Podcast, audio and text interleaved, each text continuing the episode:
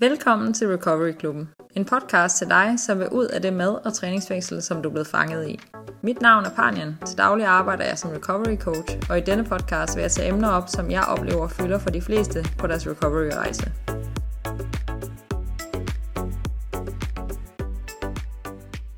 Jeg brugte det meste af mit liv, indtil jeg var 28-29 år, på at fylde mit sind med ideen om, at der var noget, der hed i citationstegn rigtig mad, den rigtige krop, den rigtige vægt. Jeg lærte meget tidligt, at det var vigtigt, hvordan jeg så ud, og jeg følte mig søbet ind i diætkulturer. Jeg fulgte de her pro-Anna-sider og læste bøger om spiseforstyrrelser, som rent faktisk øgede min lyst til at blive min spiseforstyrrelse. Og da jeg så skulle tage en uddannelse, så valgte jeg også at tage en uddannelse, som handlede om ernæring og sundhed. Alt hvad jeg lyttede til, det, og det jeg læste, det bekræftede det syn, jeg havde på sundhed, eller det som, det, som jeg dengang oplevede var sundhed. Jeg levede sådan i sådan et ekokammer, som konstant bekræftede de overbevisninger, jeg havde. Så da jeg startede recovery, så var jeg nødt til at begynde at møde det meget mere kritisk, alle de overbevisninger, jeg havde, og bryde fri fra det ekokammer og udfordre måden, jeg tænkte om alt det her på. Det er det, det her afsnit i Recovery Klubben skal handle om, og husk at lytte med helt til slut, hvor jeg giver dig to konkrete tips til, hvor du kan begynde din recovery-rejse.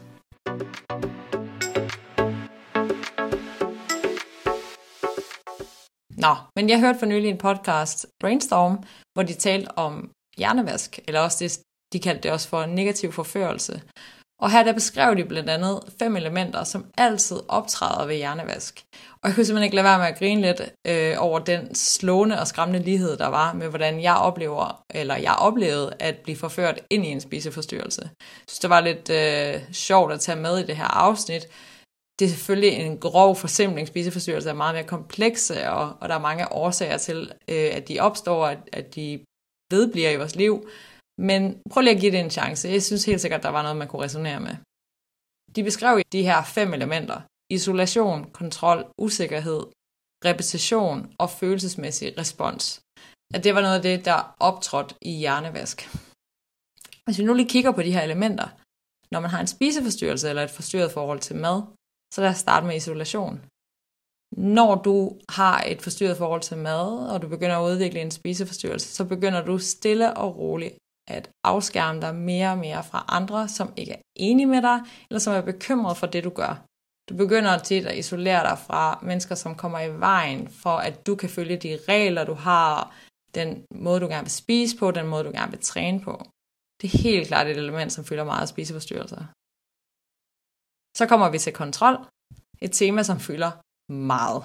Jeg, tænker, jeg havde tænkt lidt, at det behøver jeg næsten ikke engang at sige noget om, men alligevel, øh, for podcastens skyld, så prøver vi lige at dykke lidt ned i det. Så kontrol over alt, hvad du spiser, hvornår du spiser, hvor meget du spiser. Du vejer din mad af, du vejer dig selv, du kontrollerer alt, hvad du gør. Du overkontrollerer dit liv så meget, at der ikke længere er nogen måde, på nogen måde er plads til nogen former for afvielse, og til sidst så har du ikke længere tillid til dig selv, eller tro på, at du kan fungere uden den her kontrol. Så du begynder at føle, at jeg bliver nødt til at holde fast i den her kontrol, for hvis jeg ikke holder fast i den, så sker der noget skidt. Så sker der noget forfærdeligt. Det næste element, usikkerhed, er så egentlig i virkeligheden den negative konsekvens af kontrollen. Når du begynder at kontrollere alting, så begynder du også konstant at være lidt usikker og utryg ved at afvige fra det, som du plejer at gøre. Det, der er blevet trygt. Den her usikkerhed, den kan lamme os fuldstændig og holde os fast i vores spiseforstyrrelser og undgå at have lyst til at ændre noget, fordi vi er usikre. Og når du har en spiseforstyrrelse, så bliver du også mere og mere usikker sådan på dig selv, og om du overhovedet kan være noget uden dit spiseforstyrrelse, og usikker på, om du kan finde ud af noget. Rigtig mange af mine klienter, de beskriver også den her usikkerhed, at det sådan smitter af på, at de konstant er bange for at træffe det forkerte valg. Ikke bare omkring mad, krop og, og træning, men faktisk også på andre livsområder træffe vigtige beslutninger bliver rigtig svære for dem. Så kommer vi til repetition eller gentagelse. Øh, hvis du har et forstyrret forhold til mad, eller hvis du har et øh, forstyrret forhold til træning. Man gentager en adfærd igen og igen og igen, fordi den giver tryghed, og det giver dig ro. Og man gentager de samme tankemønstre. Og på et eller andet tidspunkt, så har vi gentaget den her adfærd og de her tankemønstre så mange gange, at hvis vi på nogen måde afviger, så føles det forkert. Vi har på en eller anden måde automatiseret, at det er den her måde, vi er på. Det er den her måde, vi gør ting på. Jeg ved ikke, hvor det her citat det kommer fra, men man plejer at snakke om, at vi bliver, hvad vi gentagende gør.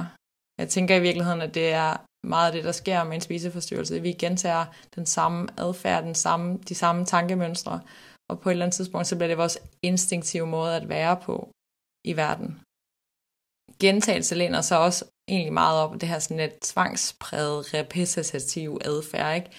at man føler, at man skal gøre noget på den, den her måde, som man nu har besluttet sig for, er den rigtige måde at gøre det på, og man kan næsten ikke slappe af, før man har gjort det det tænker jeg var noget, der fyldte meget i min spiseforstyrrelse. Det er noget, der fylder rigtig meget hos mange af mine klienter. Og ikke kun mine klienter, som måske også har noget OCD ved siden af, men generelt hos mine klienter, at, at det er et, øh, det her tvangspræget gentagende mønster øh, meget typisk. Så kommer vi til det sidste øh, punkt inden for hjernevask, og det var følelsesmæssig respons. Og her der forstår jeg det som, enten er der en positiv eller en negativ følelsesmæssig respons på det, du gør det kan måske i virkeligheden være den faktor, øh, som ud af selvfølgelig flere andre faktorer, der gør, at du har udviklet en spiseforstyrrelse. Men det kan være en ret vigtig faktor, du nok ubevidst har oplevet på en eller anden måde. En eller anden form for respons. En positiv respons kunne fx være en ekstern respons fra mennesker omkring dig, der roser og anerkender dig. Når du begynder at træne lidt mere, og du måske har tabt dig, og folk giver dig en masse øh, anerkendelse, du får følelsen af at blive set, og at du er god nok, og så videre.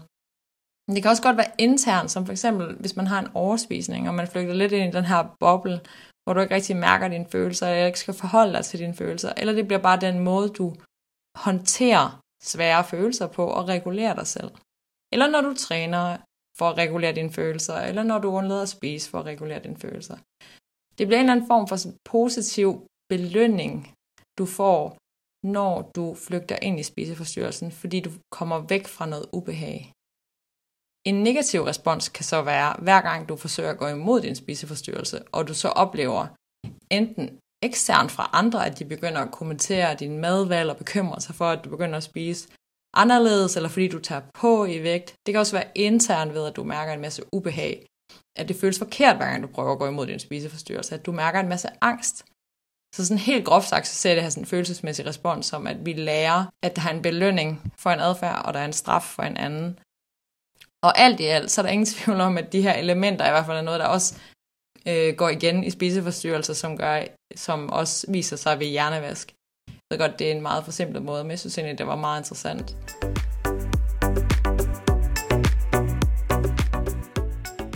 Så hvad nu? Hvordan udrenser vi så vores sind for den hjernevask? Jeg ved ikke rigtig, hvad det modsatte af hjernevask er, eller, eller negativ forførelse. Jeg tror, det bedste ord, jeg kunne komme i tanke om, var måske indsigt og kritisk tænkning.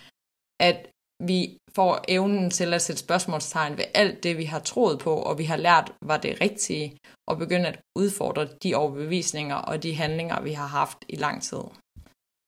Så et sted at starte kan være, at vi rent faktisk prøver at bryde med den her idé om at isolere os fra andre og involvere andre mennesker i vores liv til at hjælpe os i vores recovery. Det må meget gerne være nogle mennesker, som ikke har de samme rigide tankemønstre, som vi selv har. Ikke har de samme, den samme adfærd, som du har. Og som egentlig også godt kan, kan udfordre dig en lille smule. Nu tænker jeg ikke på den hjælp, du måske søger ved siden af. Altså du kan godt have en coach, en psykolog eller andet, der hjælper dig i din recovery. Men det her, det egentlig involverer mennesker, sådan, som kan støtte dig. Find et menneske, som du føler dig tryg ved, og som du ved er meget lidt dømmende. De behøver ikke at vide alt muligt om spiseforstyrrelser eller forstyrret forhold til mad, men de skal kende dig, og du skal kunne være så ærlig som muligt over for dem. Det kan være en forældre, det kan være søskende, venner, din partner, det kan være en eller anden støttekontaktperson, du har, eller en eller anden form for omsorgsperson. Men find en, så du ikke føler dig alene. Spiseforstyrrelser, det trives så godt alene. Og i virkeligheden så er vi nødt til at gøre det modsatte. Vi er nødt til at undgå at isolere os for meget. Hvis man følger mig på min Instagram, så har jeg før beskrevet, hvordan min mand han har støttet mig i min recovery. Han var en enorm hjælp. Ikke fordi han vidste noget som helst om spiseforstyrrelser, men fordi jeg kunne på en eller anden måde commit mig til nogle ting ved, at jeg fortalte ham, hvad det var, jeg havde besluttet mig for at gøre. Det kunne for eksempel være, at jeg havde besluttet mig for, at jeg skulle handle ind, og de her ting, jeg skulle handle, var nogle af de her fire foods, jeg havde. Det kunne eksempelvis være at vælge en fuldfed ost, eller det kunne være at vælge sødmælk i stedet for skummemælk. Og når jeg havde fortalt ham, at det var det, jeg ville gøre, så bare det, jeg havde fortalt ham det, det gjorde, at jeg egentlig committed og rent faktisk holdt det løfte over for ham og over for mig selv. Men udover det, så var han også virkelig god til at kalde mit bullshit. Altså helt ærligt, at nogle gange så kunne jeg rationalisere den adfærd, jeg havde. I hvert fald over for mig selv, at det var ikke forstyrret, det var der ikke noget galt i. Og han kunne bare se lige igennem mig, og det havde jeg brug for. Og samtidig så havde jeg også brug for ham til, når jeg ikke lykkedes i tingene.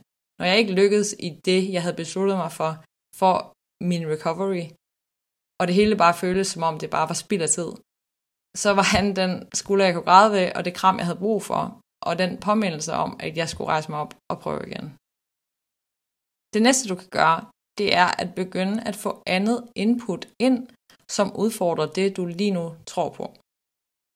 Begynd at lytte til podcasts og profiler på sociale medier og bøger, der fylder dine tanker med alt muligt andet end diætkultur, slankekur og spiseforstyrrelser. Hvis du konstant befinder dig i et miljø, hvor alt handler om slankekurer og det her uopnåelige kropsidealer, og at man skal træne, til man bliver dårlig osv., så, så er det meget svært at være kritisk over for det, og det er meget svært at bryde ud af det. Du kan ikke altid kontrollere det miljø, du er i, men du kan begynde at få noget andet ind. Så det kan være virkelig godt at følge de her recovery-sider, se YouTube-videoer, høre podcasts, og begynde at fylde dit sind med de her nye tankemønstre. Det var noget, jeg brugte enormt meget tid på. Da jeg valgte recovery, så var jeg nødt til konstant at blive mindet om, hvorfor jeg valgte recovery. Også ved at høre andre snakke om recovery, om at se andre i deres recovery-proces, høre folk tale om det. Jeg havde brug for at fylde hvert et vågen sekund med noget, der var recovery-orienteret. Øh, og måske kan man godt sige, at jeg brød at hjernevaske mig selv en lille smule ind i recovery. Men måske endnu vigtigere var det at udvide min horisont endnu mere. Og det samme for dig. Hvad kunne være interessant for dig at lære mere om, der overhovedet ikke handler om mad, krop og vægt? Hvilke mennesker inspirerer dig, og hvad synes de er spændende?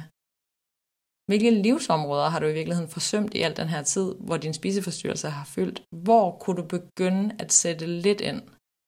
Prøv at tænk over, hvor lang tid du har brugt på at fylde dit sind og dit liv med mad, krop og vægtfokus. Nu har du brug for noget modvægt på det. Du har brug for at zoome lidt ud og blive mindet om, at livet er meget mere end bare det. Så når du har hørt den her podcast, så håber jeg, at du vil spørge dig selv om de her to spørgsmål. Hvem kunne jeg involvere i min recovery-proces, som kunne være med til at støtte mig? Hvordan kan jeg begynde at få anden input ind, som udfordrer min spiseforstyrrelses tanker og adfærd? Og hvad vil jeg helt konkret gøre for at få den input regelmæssigt? Det var alt for den her gang i Recovery Klubben. Hvis du kunne lide det her afsnit, så husk at give det en anmeldelse i din podcast-app, og del det endelig med nogen, der kunne have brug for at høre det. Det hjælper mig med at nå til flere, og til jer, der allerede har gjort det, tusind tak for det, og tusind tak for at støtte med den her øh, podcast. Det betyder enormt meget for mig.